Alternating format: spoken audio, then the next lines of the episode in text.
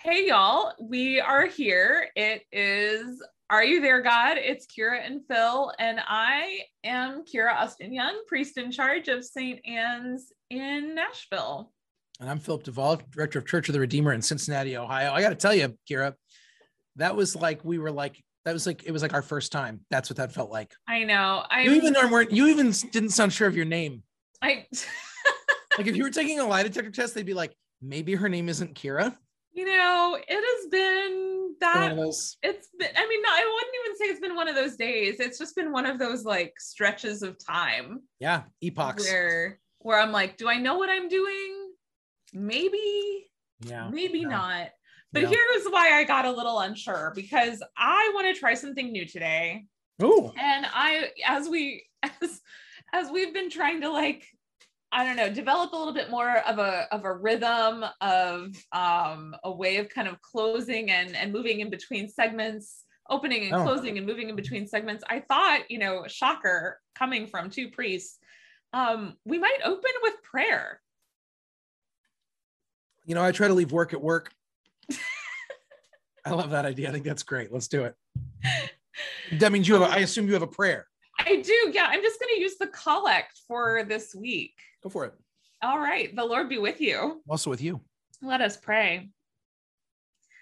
Grant to us, Lord, we pray, the spirit to think and do always those things that are right, that we who cannot exist without you may by you be enabled to live according to your will. Through Jesus Christ our Lord, who lives and reigns with you in the Holy Spirit, one God forever and ever. Amen. Amen. All right. So then, do we talk about the collect? I don't know. You know, I was th- really thinking about that line. It has hit me the past few days um, that we who cannot exist without you, Right.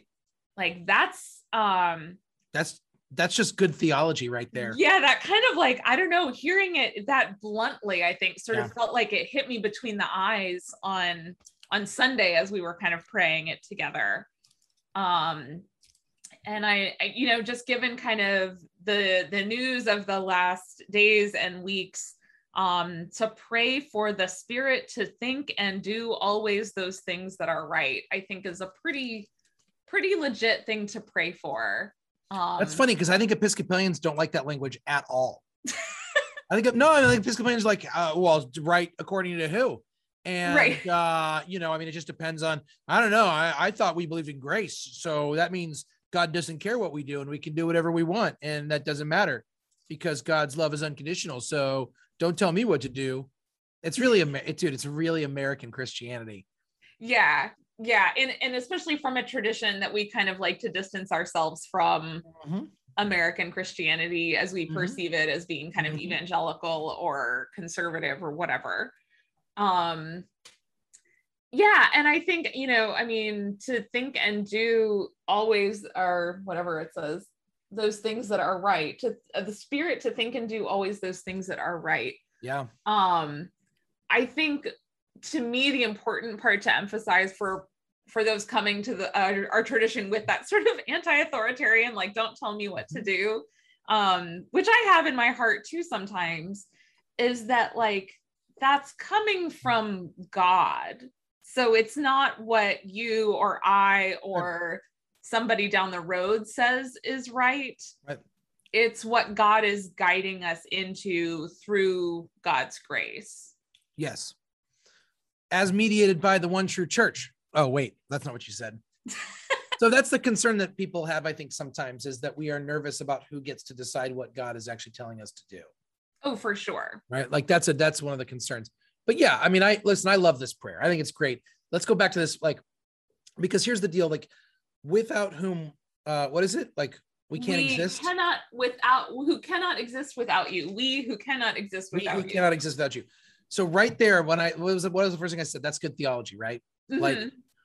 we tend to think that and we can't help it it is it is it is uh, when you go back to genesis chapter 3 and there is this idea in humanity that somehow we are on our own and that Mm. we need to fend for ourselves because god is not looking out for us the one who made us and there is um in the history of our culture there is a there is um like deism and other sorts of um, uh, sort of pseudo Christian theologies and philosophies that have sort of branched off in Western thinking that create this dynamic of of God, the you know the as they say the watchmaker or the, the watchmaker. yeah, I love that. Sets up the sets up the machine and then walks away. Let's no it investment. go. Right. Let's it run. Or, or or of the God. I always like to think of the God in the clouds and Monty Python and the Holy Grail, who comes down and they're like, "What are you doing? We're groveling. We'll stop it."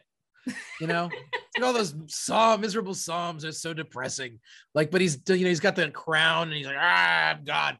Like this idea that we have is that we are us and God is God, and never the twain shall meet until God decides, which is usually when you die. And then God's only then you just you show up to something where God looks at you and basically decides if you're on the guest list or not.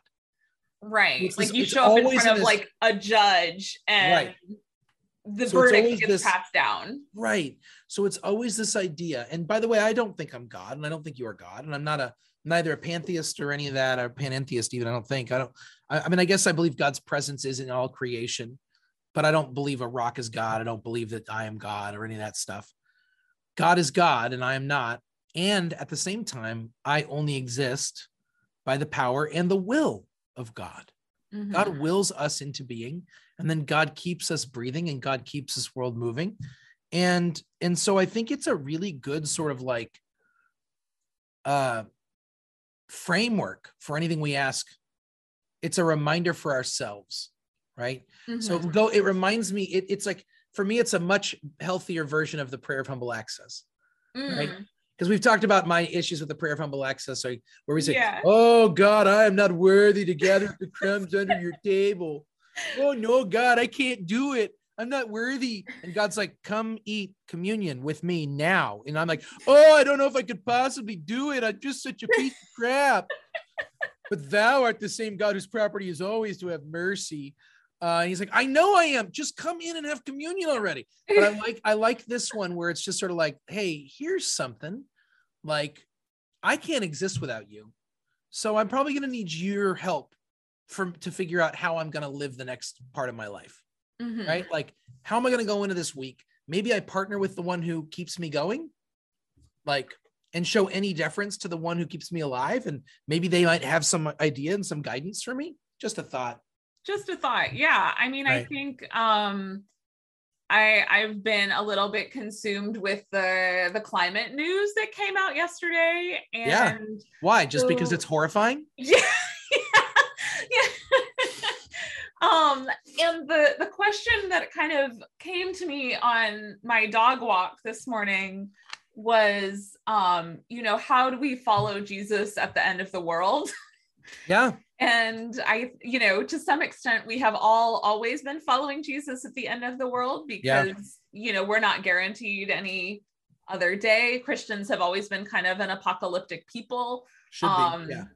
You know anticipating and expecting the the end of the world such as it is the return of jesus christ um et cetera et cetera um a lot of times you know again we in mainline churches kind of shy away from that the way because of the way it's gotten appropriated into like um the rapture and right. uh, all all of that right. fun stuff right but to to ask god for the spirit to think and do what is right not mm. like you know again we often think of right as like these are the things these are the principles god god help me eternally. god help me not to help me not to cuss right and make sure that help me with my with my juice cleanse right you and know. and this is more like what is right in this moment for this time um for us you know d- depending on our circumstances what is right for me may not be right for you it may not be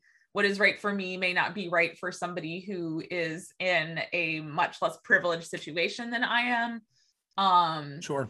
And so the, to ask God and to think and to pray and discern what is right for us now as yeah. Christians, yeah. or for me as a Christian in this moment, um, I I find a very helpful posture, I guess, yeah. and kind of yeah. not falling prey to despair and nihilism, which I definitely have a oh yeah tendency to. Oh yeah. oh yeah. If I wasn't a Christian, I'd be an atheist. I wouldn't. I wouldn't be like a Jew or a Muslim or anything else. I'd just be like, Just It's be this like, or I'm like, nah. Like, nah. Yes, yes. I used to think that I would be Jewish if I wasn't Christian because I really love Judaism, but it turns out the things I really love about Judaism are very like it's a very Christian perspective on Judaism that I love. Mhm. Uh, it turns out that if I weren't Christian, I'd be like, I'm out. This is all BS. I believe nothing. yeah, At least in terms of the supernatural, you know. right. Um, but, but, yeah, I uh, I'm with you. And the thing I'm thinking about is there's a language here, um, in terms of right.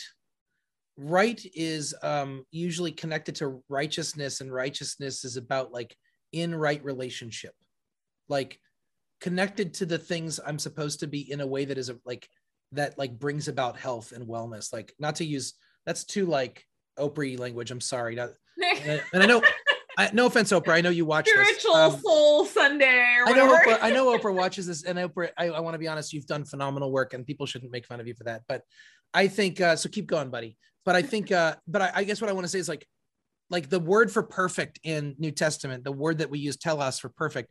Um, people hear perfect and they think of flawless, but the way that perfect is used over and over and over again in scriptures is really about like ripe, ripeness and readiness, readiness for like to its natural log- logical end.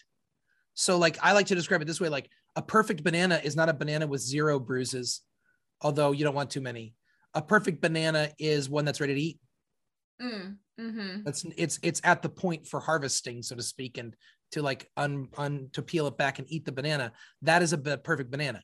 It's it that's that's a different thing than than the thing that has zero blemish or or or zero sort of uh, fault to it. Um, Right. and so it's I- the so- perfect like size. well this is pla- right like right like that's the platonic stuff that's not that's not who jesus is right i mean platonism is interesting neoplatonism is interesting it's all fascinating it should be engaged it's had an influence on our church. I respect that. And also telos perfection uh, is also the same word that's used for end like teleology like the, what are end times like you're talking about. So what is so getting into the mindset that however this thing ends it ends on god's terms first of all. But then in our own lives like understanding that what is right is connected to what is what makes us more whole and complete in in our relationship with god and with one another. Like there's it yes that's different for you than it is for me. It's different for a person of privilege than it is for a marginalized person. But for all of us the the idea is the same which is what brings wholeness and completion to each of us. Leslie's got a pair of quotes for us. Every rock and tree and creature has a life has a spirit has a name says pocahontas. Well says disney pocahontas. Just to be clear. Just to be super clear. That's disney hontus to you um, and then the bo burnham i assume this is from his new show that i haven't seen. A world in darkness needs your light. So i'm sure your schedule's pretty tight but my dog just had surgery if you could fix that first. That's pretty fair. That's pretty fair. Um, and that taps right into that sort of like the balance of the cosmic concerns we have and the there you are walking your dog. And you're Yeah. like and you're like um i hope i hope that the world uh, that i don't burn to death just living in nashville but i also hope that i brought doggy bags to pick up the poop. Right? Like it's like right? Like i think that's- that's I, that's the other thing i've been thinking about like there is so much um yeah sort of like macro perspective that is very concerning. And yet when i also think about not only my own issues about like things that are going on in my family or um are we going to be able to travel to see my husband's Right. parents? And right. like those kinds of things. There's also you know i mean that's i feel like i feel that weight from my congregation as well of you know individuals who are who are very sick and very ill or have you know loved ones who are sick and ill or who are job searching or who you know wonder how they're going to pay their mortgage next month or are worrying about eviction like all of those things it's um it feels very heavy to carry. It does. Um It and to weigh to Yeah. weigh um to weigh those concerns. But that's why you gotta like so what do you do you pray yes what else um I you know, laugh. I mean, I, I mean, I, I make kind of- really terrible jokes. you make really terrible jokes. Yeah, I've how I get through of- awful things. I'm I get through awful things by making awful jokes. Yeah, Yeah, yeah, I've really been kind like of like awful. how I've, I've been trying to formulate sort of an ethic like for my congregation as we do this stuff together as a people um that profess that Jesus Christ is Lord. Yeah. Um and I think that means we really really need to commit to loving each other well in Yes. a way that maybe we haven't before. And I mean more than like more than like bringing someone a meal when someone dies. Like this may Yeah. mean moving someone into your basement or Right. your guest room for Right. a time or taking their kids after school so that they can go on a job interview Yeah. or um like those kind of really not just like yeah we go to church together we go out to lunch after church but like to really build that thick fabric of Yeah. community I think that makes sense. I think that makes a lot of sense. And um uh I think so for me, and you've heard me say it before, uh, or write it before. I mean, I start with like what this collect does is the reframing. And so what's my framework? Uh, framework for recognizing God's presence. I ask the question, where did I see love? Where do I see love? Because I'm adamantly uh, convicted that where I see love, I see God's presence, and I Mhm. want to train myself and train my congregation to to be able to see God's presence in our midst. Because we need to shift away from thinking, going back to the thing I said at the very beginning, we need to shift away from thinking that God is up there watching this all happen and unfold, and shift towards recognizing that God is present and active in the world today. And if you and the more you're able to see God, the more you're able to give your trust to God. It's it's not that different from I mean it I I this now I'm going back to my my sort of fundamentalist roots. So they're being like um you know like oh it's just like God's a friend of yours, you know like if you don't like you know if you don't pray very often like you know they're not going to recognize your voice you know like if you if you only call your friend once a year you know but i mean i i, I but i but i would i would say more not about um god trusting me but i would say about me trusting god. Yeah um if my kid doesn't ever see me around like like i remember one of my family members who hadn't seen one of my kids for several years and hadn't reached out and hadn't done anything to try to be present in this kid's life. Like when he when they met he was like trying to get my kid to like like you know give me a hug or like whatever like uh, you know uh, i'm your i'm in your family. Mhm. and my kid at the time was like i don't know five four.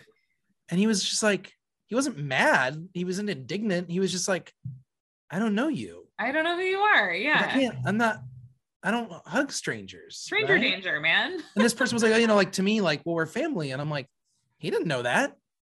Like right call him well up, at some you point know? that's Like, more about him than it him. is about Right, your like- kids like so that's my right right but but my kid my kid's skepticism and my kid's sort of like there's no trust there there's no relationship there like it's not there right Mhm. so we live in a world where god is present in the world but but god definitely works in elusive ways oftentimes but we also have the capacity if we uh, ask god for the eyes to see we can see god's presence in the world and we can pray for god's presence to be more revealed to us but then we look for love. We see where that love is. We invest in those spaces. We commit ourselves to that kind of love. And all of a sudden we are seeing god more and more readily present and active in the world. And the more readily and presently act, present and active in the world that we see god then the more willing we are to pray even more and to trust even more and to like shift our mindset and like say you know what? I think i'm all in on this.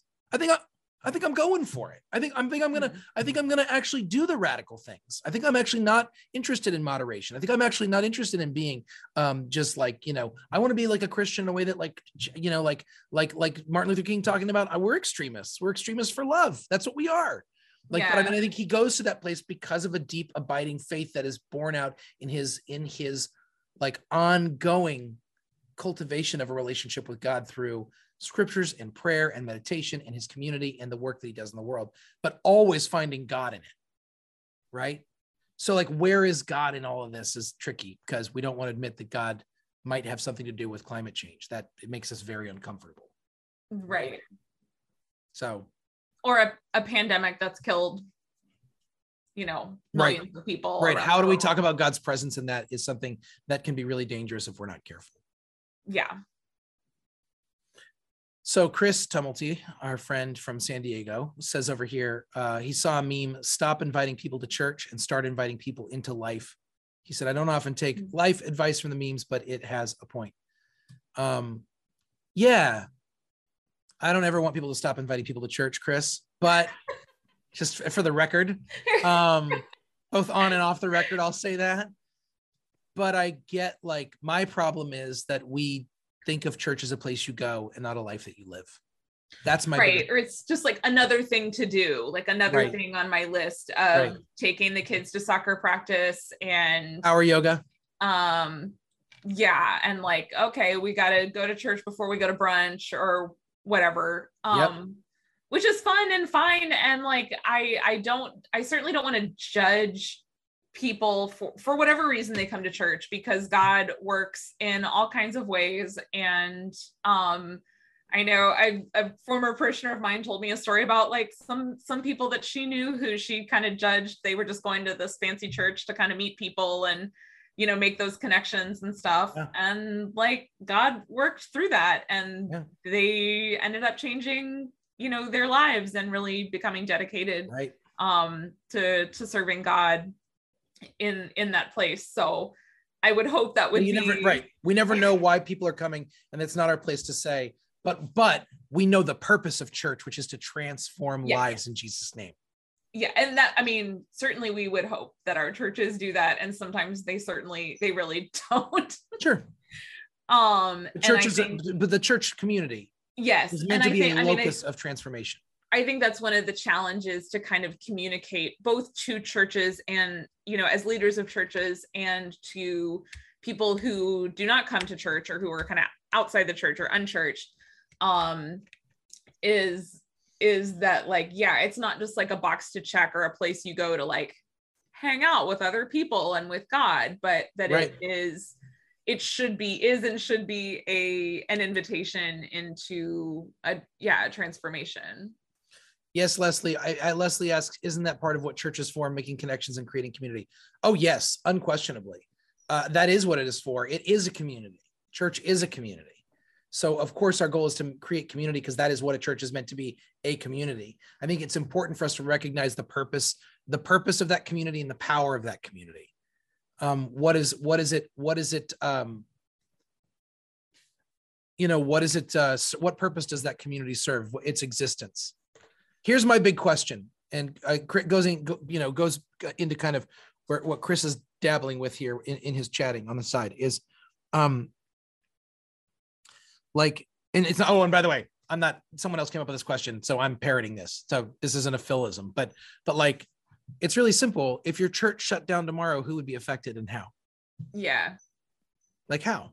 And i think that there are ways. So uh, some people hear that and they think that i'm saying that your church sucks um, i'm not. I'm it's it's a genuine question for reflection for us to Mhm. figure out where our church what are the priorities of our church and and and um are they good priorities?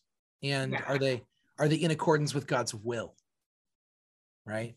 Um you know why the catechism says the church exists right Um, you know, I don't know if it's off the top, if, what it says off the top of my head. Let me, I got my BCP. i should have it off the top of my head i since i'm the one who brought it up um, I know. I mean, it's so, um, all of the answers in the catechism are fairly pithy and, um, So if you look at the top of page 855, what is the mission of the church? mm, So that's Yeah. to me, the mission of the church is the purpose for the church's existence. The mission of the church is to restore all people to unity with God and each other in Christ. That's about unification. That's about uh, unity of of purpose, but that's also about like like healed, healed and uh, reconciled and just relationship with God and with each other, right? And then how does the church pursue its mission? The church pursues its mission as it prays and worships, proclaims the gospel, and promotes justice, peace, and love. I'm like, I know, I know. You logged onto You- YouTube to watch two priests thumbing through the BCP. However, the catechism, like, like we don't, you don't hear people talk about the catechism enough. Like, li- like I put it down, and now it's just me talking. The mission of the church is to restore people in their relationships with God and each other. Okay. And then we carry that out through worship, through prayer, and through pursuing justice, peace, and love. To which I say, hell yeah. Yeah, I don't know That's- why any church needs their own mission statement. I know. We could just it's right here. I always It's find it funny when people are like, uh, you know, I'm I'm done reading the Bible. I'm gonna go read some other religious texts. And hey, by all means, out of curiosity, read other religious texts. But as a Christian, when someone's like, I've oh, I've done, I'm done reading the Bible, I'm like, oh, exhausted its uses, have you? like you're you're yeah, it's passe. I don't know, the Bible, etc. Um, but anyways, um, and I feel that way about our prayer book for sure. I definitely feel that way about our catechism, which I think is just under like Yeah. utilized, underutilized. I, I do think it would be interesting as I, you know, I'm in conversation with a lot of clergy generally kind of around the church, and we're all kind of going through this thing right now where it's been difficult for us to um, re-engage at the level that we had been before the pandemic because people have drifted away, people have moved, people Yeah. are uncomfortable, people are Yep. kind of evaluating how much they want to commit to at this point Yep. in their their lives and um so it's kind of triggered this like ministry evaluation of like what do we need to do what you know to to live out this mission and what were we doing in the past Yeah. that maybe was fun and we enjoyed it and um we liked doing the rummage sale or the craft fair or the whatever Right. but if we don't do that thing is it is it going to shut down the church and can we focus our ministries that we do have the energy and people for into ministries that meet this kind of framework Yep. Yep. How do we how do we make sure that anything that is part of the church is building towards that common goal, yeah that sense of purpose? yeah i mean if it's a question of like do we have the rummage sale or do we have an overnight shelter during the winter for people who otherwise would be sleeping outside Right. i feel you know Yep. certainly the rummage sale might be more fun um but i think the the gospel's pretty clear about what we might need to be doing in that I think that's right. I think that's right. So, anyways, this is what happens when you ask us to talk about a collect. yeah we now have been talking for 30 minutes 30 minutes about a collect. But Leslie and Chris are in. But Leslie still is like, hey, but why can't I we use disp- disposable cups for communion wine? Mm. Kara, would you like to start?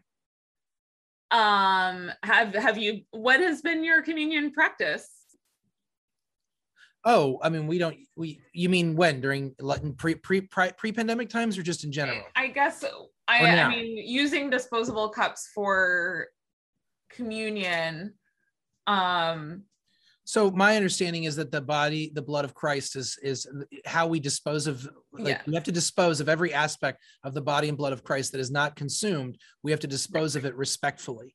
And so, uh, I mean- we have these we have these chalices that are rinsed out, but they're rinsed out with water that goes in a special sink and goes directly into the ground instead of through the plumbing as a sign of respect for the consecrated elements and our recognition that we believe that God's that the body and blood of Christ are present and active in the in the communion meal and the bread and the wine.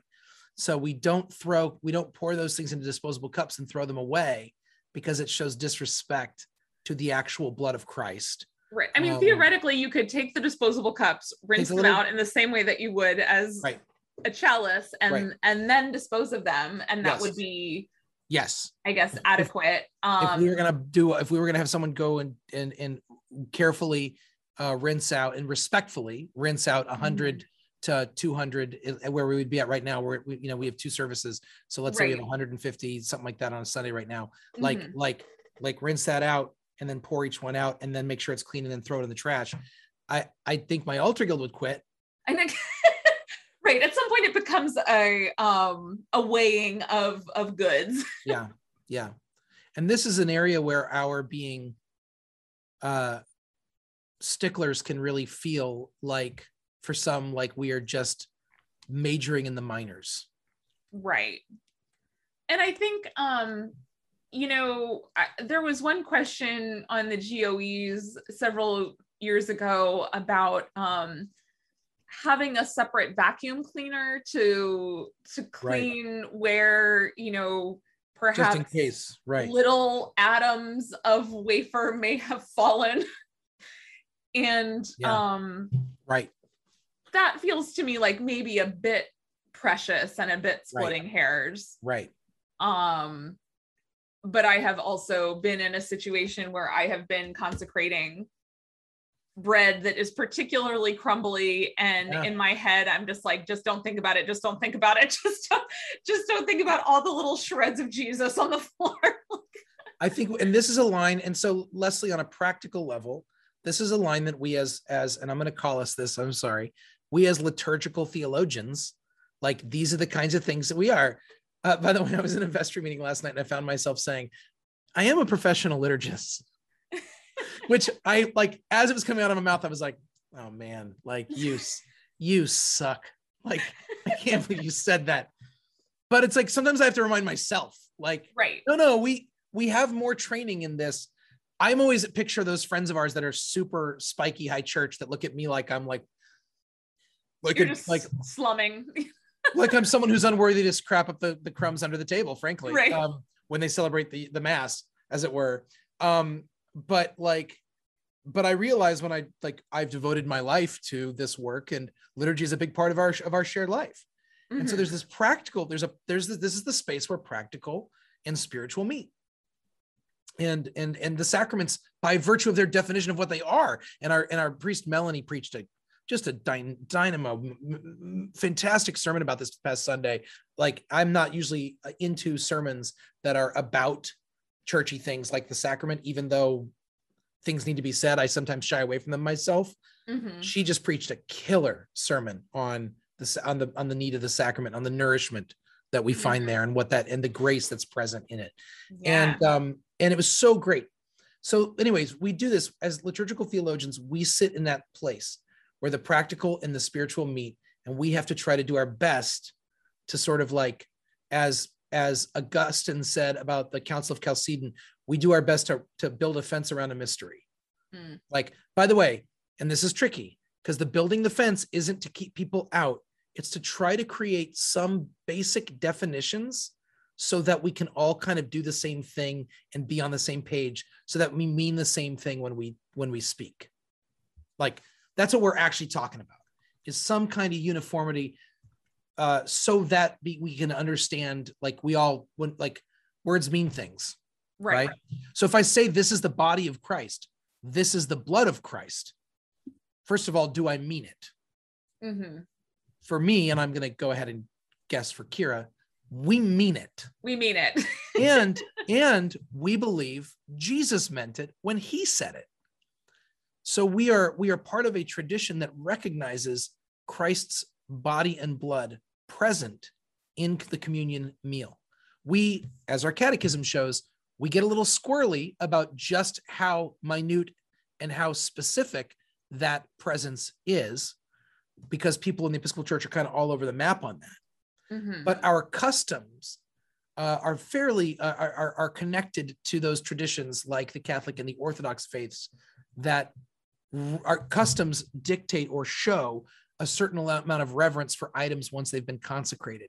And it's our way of saying this now belongs to God in a way that, or, or we've given this over to this specific purpose. And we want to be really clear and careful how we, how we use it from here on out. And so the yeah. problem with disposable cups from that perspective is that it, um, you know, it's, there's a bunch of residue that we recognize as the, as the blood of Christ. And I, and I get that sounds that, that can just sound really lame of us, frankly, but we see Christ's presence in this wine and and we don't just go, and so we want to we what's the most respectful thing we can do?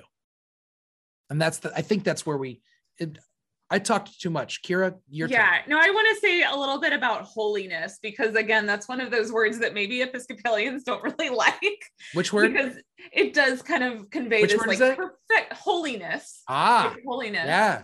And um it does kind of convey this like perfection or whatever but really sure. we're just talking about something that is set apart for a particular yep. use um and so in the church we set apart like right we, we've set apart a whole building we've set apart um certain fabrics and linens that we Yeah. use we set apart chalices and patens and we wear special clothes you know the priests and the liturgical servers wear you know special clothes to to serve and so there is to me that's one of the really important things about being a liturgical christian-ish person is that there is something um you know and i think this is why the the Rite One language appeals to some people because even today because there is a kind of like holiness to it not because it's formal or whatever but Not because it's better. Not because it's better but because It's we're because we're using a certain manner of speaking when we are worshiping Yeah. and and even even with the Rite Two you know we're not just like i think i i don't want to make fun of people who are genuinely prayerful but the whole kind of like well jesus i just want to come to you today and The you just know, the just prayer. just It's the just uh, prayer. which is its own lit- liturgical language in a way but uh, there is something about using particular phrases and language and clothing and um, instruments for the for the worship of god in in a holiness perspective yeah. and then i also want to to again like we kind of talked about last week bring the sort of sacred into the secular Yeah. and there if we see I, I mean ideally when we see the things that we have set apart as whole as holy for the worship of god we start to recognize that we're surrounded by holiness. Yeah. and maybe that affects how we treat the things that we use and own in in our homes. You know i mean i think we live in a society that is very accustomed to uh, designed obsolescence and you know you Mm. get a new iphone every few years and you get a new computer and your car you know and so there's this churn of of constant newness and in part because that's designed for things to go you know the way of the dodo bird more quickly Yeah. than they should um but uh there is something to uh, to marie kondo Yeah. and the way when when she is helping people to to get rid of things Yes. to thank them for Yes. their service Yes. Yes. and i think that is a way of acknowledging holiness i don't know if she mattered. would describe it that way She wouldn't, but that's fine. But that's Uh, fine. That's right. That's correct. but in my mind that's a way Yeah. of acknowledging something's holiness and its Yeah. purpose and um Yeah. And and thanking it for its service you know when i i'm sorry i talk about my dog all the time now but if my dog Yes. yes. if my dog chews up a toy and the toy is beyond repair Sure. or use you know i i don't want her to continue eating it and possibly choke on it but i think it is instead of just like chucking it in the trash even just to take that moment and be like thank you for your service for You did good. entertaining my dog Yeah. for uh you know I, I Um, agree completely. I, so I I'm think there's this. a way that that that setting things apart and recognizing their use as particular to a place and time and space um, can also affect the way we interact with our world yeah.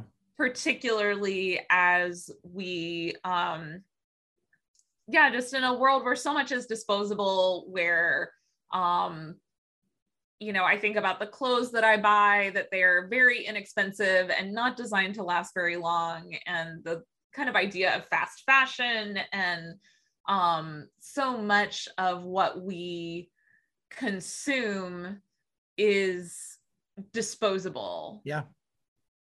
and is sort Yeah. of designed to be that way Yeah. um and and to have something that isn't Mm. that's really you know and, and maybe you know it doesn't have to be a chalice or a paten or a vestment it could be the really nice dining room table that This is this is the thing for me, and then I'm gonna. uh, Leslie has some feedback, and I want to answer that directly or respond to that directly. But like, it's like the Book of Leviticus. Okay, like to me there's two ways that people can really approach the book i mean there's a bunch of different ways i suppose but there's two big ways you can sort of look at leviticus. One is oh my gosh there are rules for everything. What is wrong with these people?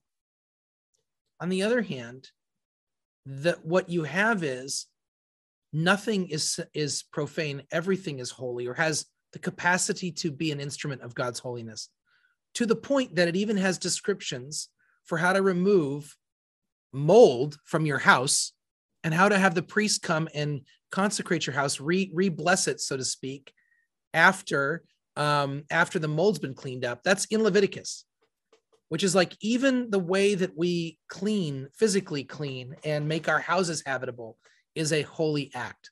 The way that we eat is a holy act. And going back, you were like, like, go, like, like I remember when I was a kid and they showed us a video of a of a Japanese uh, tea drinking ceremony. Mm-hmm. And the thing that I remember thinking even then at like 13 was like, wow, the way you turn the cup matters. Mm-hmm. Matters because it shows some kind of respect and care. And so is there, and so the idea that all aspects of our life have the capacity to be vehicles for God's care, for, for God's blessing, um, for God's holiness at all aspects of our life. There's not a there's not a piece of it uh, that that that is that is um, that that is incapable of carrying God's God's presence and grace in it. Does that make sense? Okay, I'm gonna we got to dig into Leslie's uh, feedback here. She says pointedly, so it's more respectful to withhold the blood of Christ from the community during communion.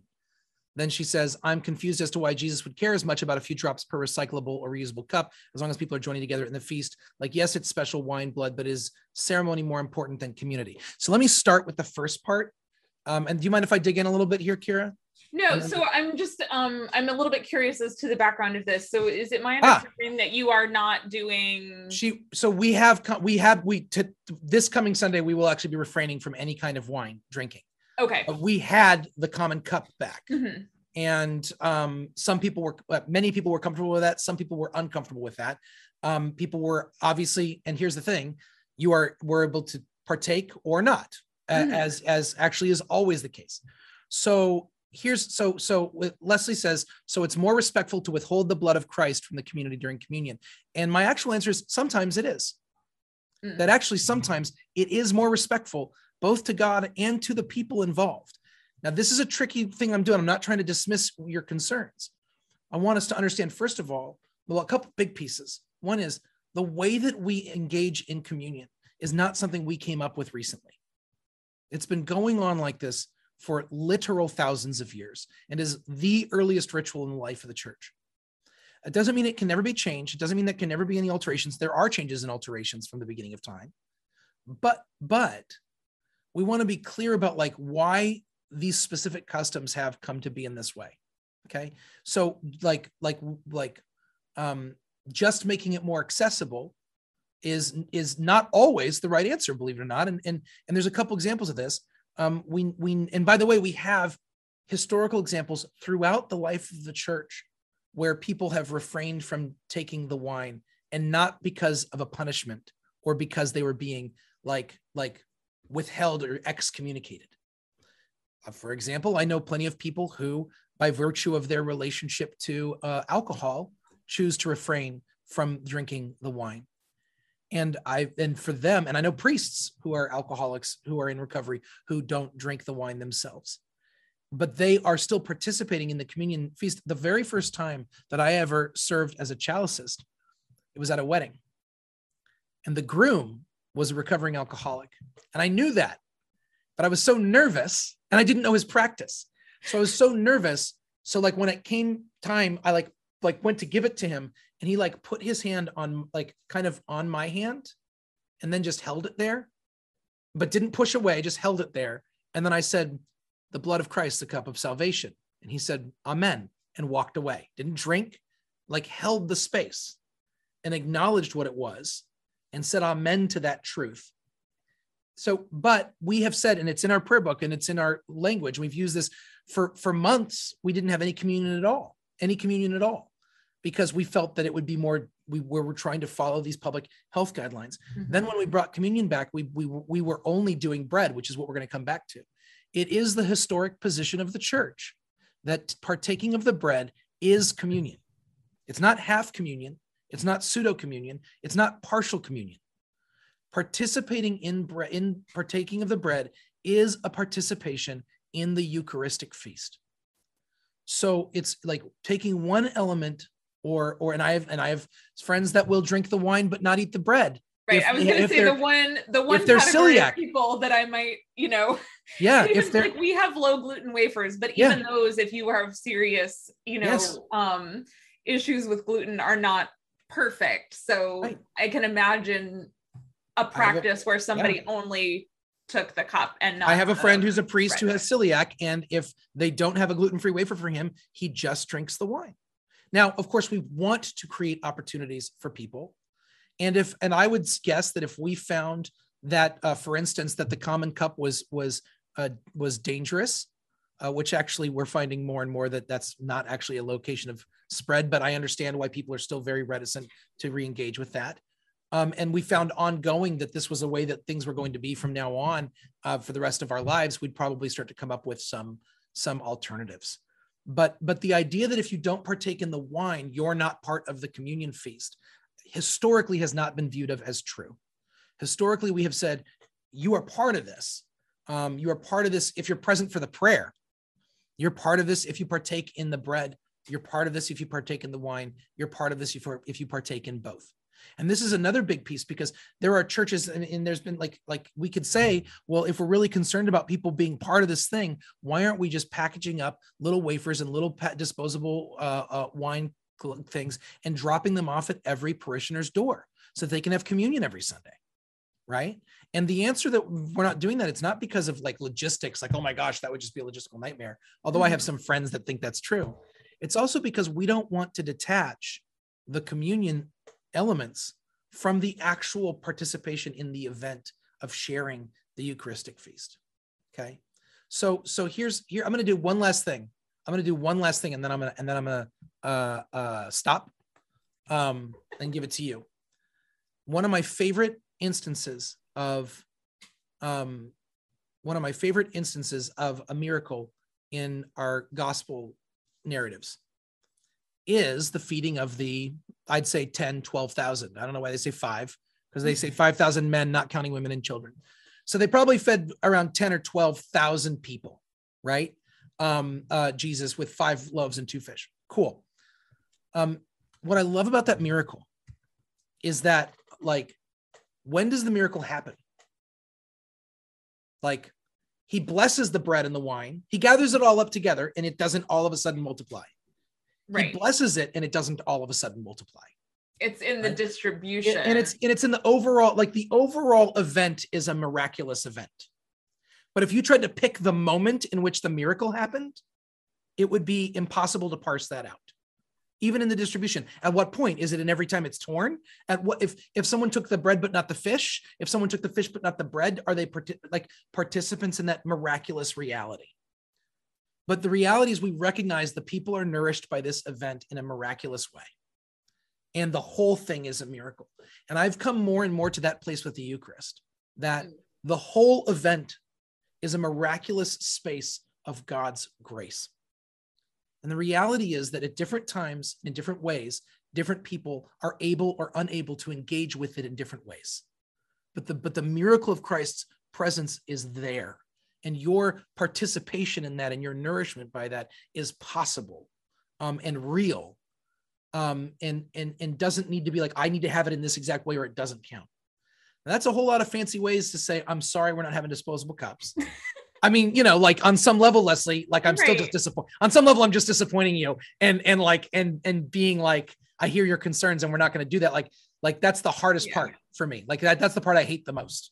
Um um, but but I do think that it's sort of like there are so many elements to this that are really big. So when you asked me that on that Sunday, like it was such a wonderful moment um we're trained in seminary like like people always say like they call them like coffee hour questions which is like when Yeah. someone comes up and asks you a question during coffee hour which is what you did that is like it's like a it's a very simple beautiful question but it's huge in its implications so when you ask me this beautiful question um that was like born out of your own like love and yearning but also just a simple question that I, I should be able to be like, hey, yeah, let's try that. That would have been the like right. And instead I'm like, ah, let me launch into a 20 minute, you know, you know, uh, uh, monologue about about the Eucharist. I mean, this is this is the tricky part for us of of being these people who are stewards over the like the, the that that intersection between between spiritual and and uh, practical. And now I'll shut the heck up. Kira, I hand it over yeah. to you.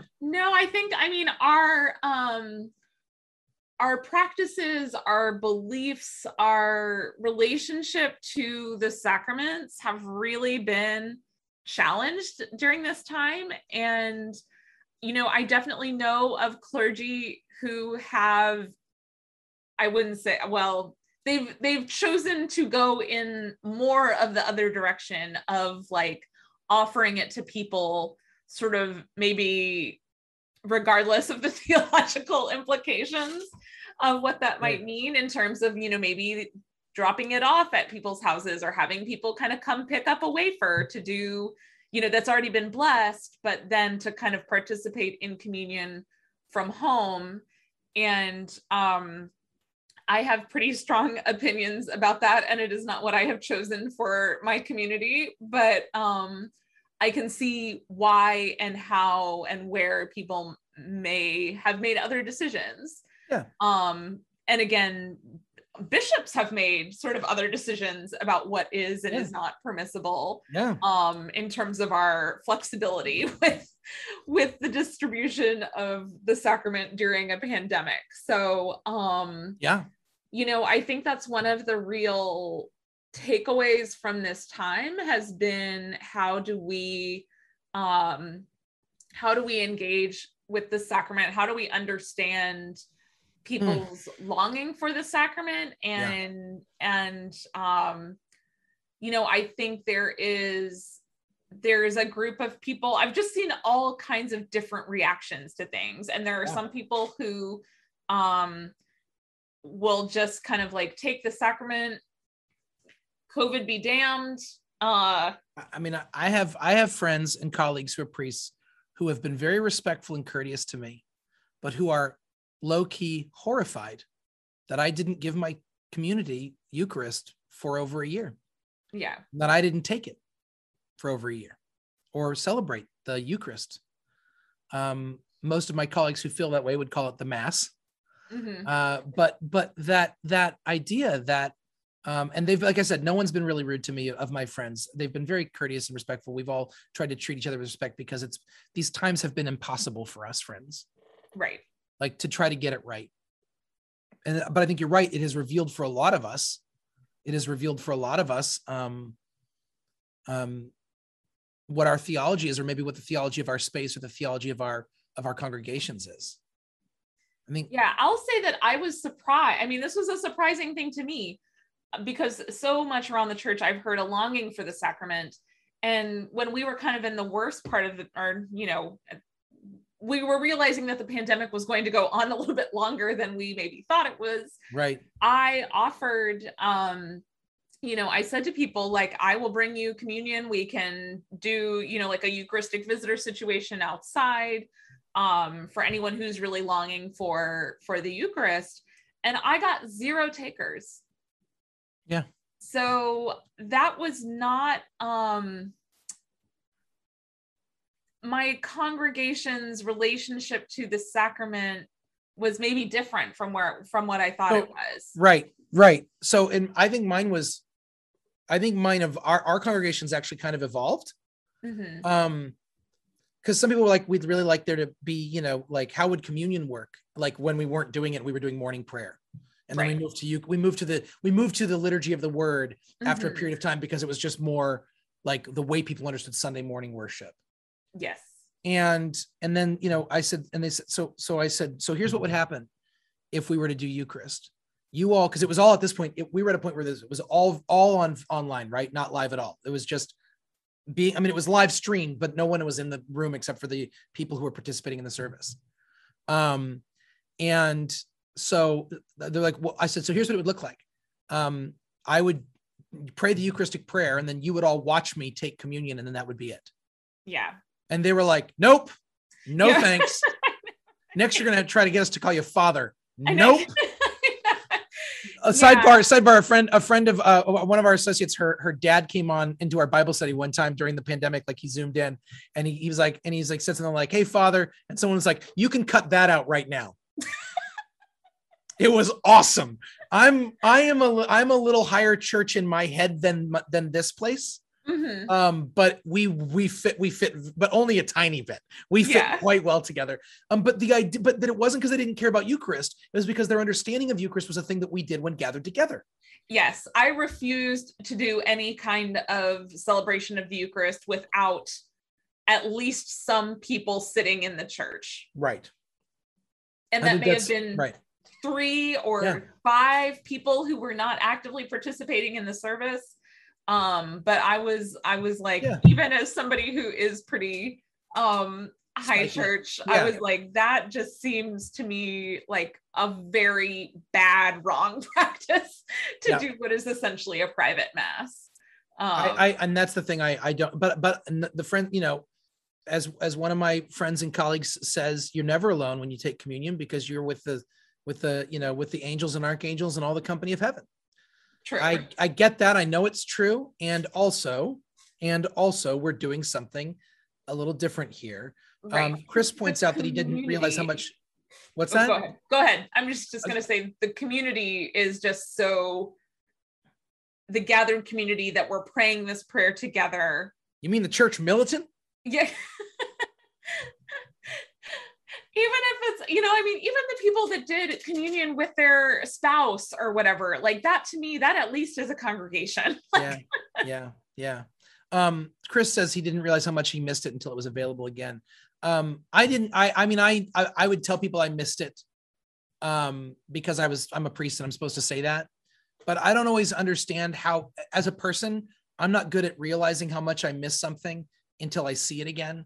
Mhm. right so like i hadn't seen some of my family members um like i hadn't seen my mother-in-law hadn't seen krista's mom in like a year and a half. And i was like i can just go. And like all right well that's you know whatever it is it is what it is. Like i i i went 26 years before ever meeting her. I'll be all right. Like it's fine. Yeah. And then like when we got back to california like i was like walking into the house i just started crying.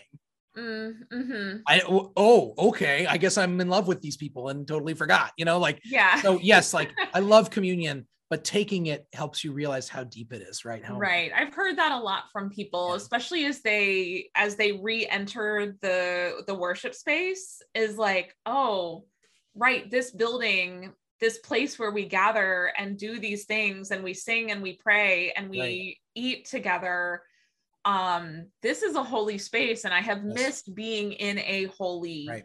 Space you know That's- and of course that's you why- can pray, you can pray everywhere you can pray on your Right. living room couch you can pray in your bedroom you can i had somebody attending online worship from their bathtub and like that's all legit but to be in a dedicated space is also um really spiritually important I di- like I dare anyone to go to the Church of the Holy Sepulchre or whatever they want to call. There's like it's have three different names for it, but yeah the, the church in the middle of Old Town Jerusalem, where Christ's grave uh, was, and where people have been uh, have been have been worshiping and pilgriming to for literal thousands of years. I triple dog dare you to go in that space and tell me it's just a space. I dare you. It's just a build. it's just a building. It, I- you're that's not right. And and and and what I when I and and I would say the same here. Um, uh, like though not to the same degree because Jesus wasn't. This wasn't the spot of Jesus' grave here at this church, but um, Mhm. he wasn't died, dead and resurrected in Cincinnati, regardless of what the Mormons might say. Um, yeah, cheap shot, cheap shot. But um, but the but the amount of prayer that that space has contained, Mhm. and singing and worship and care and love and baptism and marriage and and burial that has been present in that space. That's a holy space. Yeah. I, I it's not the only holy space. You can't just find it in church. But my God, I'm not going to tell people it's not there because it's there, and there's a reason why we missed it. It's real, yeah you know.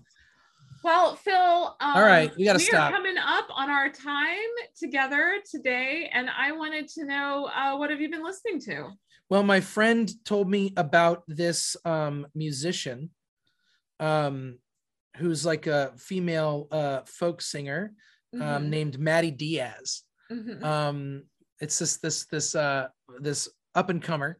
Um, but anyway, my friend Kira told me all about her and uh, this song "New Person, Old Place." I've probably listened to uh, 20, 25 times in the last week. So Right. it's pretty fantastic.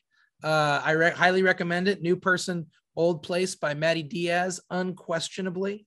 Um, but I've also spent, I listened to the new Guns N' Roses song this morning. Uh, Mhm. it's hot garbage. Don't waste your time. um, and I just please, I got in a crazy uh, uh, uh, Beach Boys Pet Sounds uh, like loop last week. And I just listened to Pet Sounds over and over again for like three days straight. Um, so even if you don't care about the Beach Boys, Pet Sounds is, has this little special place. And then, um, and then, um, uh, then, la- then, uh, like, I went on a little Norah Jones kick last night. No shame. Hey. I am who I am. She's she's glorious. And then she covers a Tom Waits song. So then I like listen to the Tom Waits version of the same song. Um, so I'll stop there. What about you? Yeah. Um, so I went on a little bit of a, a deep dive. I don't know if y'all are using track one or track two this uh during this season. Um. I think we're using track one. And so we had uh Absalom's death in this past Oh, Sunday. And Abs- that sent that sent me on a, a real deep um classical music dive because I was thinking about the first time I heard the story of Absalom was actually when I was learning a Ned Rorem art song in college. And then I kind of went on a deep dive of some Josquin motets and um, a lot of David's lamentation over Mm. his sons that were composed in like the Renaissance era. Um, so that was my nerdy musical journey this past week. So how familiar are you with um how familiar are you with shape note singing and and the sacred harp? Um, I, you know, I'm, I am aware of it, but somebody did say something about the Absalom. I'll, I'll note. send it to you. I'll send Yeah. it. First of all, I'm not sure there's a more heartbreaking moment in the Old Testament Mm. than like David realizing that his son is dead. Like, oh, Absalom, my son, my son. Like, Mhm. his son sucks. yeah, His son is just a hot mess of a person who does nothing but like crap all over his dad's legacy and literally fights against him. And yet, when he dies, David's heart is torn out. yeah, And it's like, I just, David's heart is so, David is a, talk about hot messes. King yeah, David, king of the hot messes. But his heart is always on display in the most genuine way. And oh, Absalom, my son, is just one of those moments of, of heart heartbreaking reality. yeah. Um, so now you're gonna get me going down that path, but I'm gonna send you a I'm gonna send you a link to a version of Yes, the Sacred please Heart. do. Um, it's been great to be with you all this morning. And Are we gonna actually talk about vaccinations next week? do? we're gonna just keep pushing it. Yeah. Um, We need people to ask us questions. What questions do you have about vaccinations? Right. Kristen Leslie. Um, all right. Well, we will see you all next week. Again, right. we are uh are you there, God? It's Kira and Phil. Bye, friends.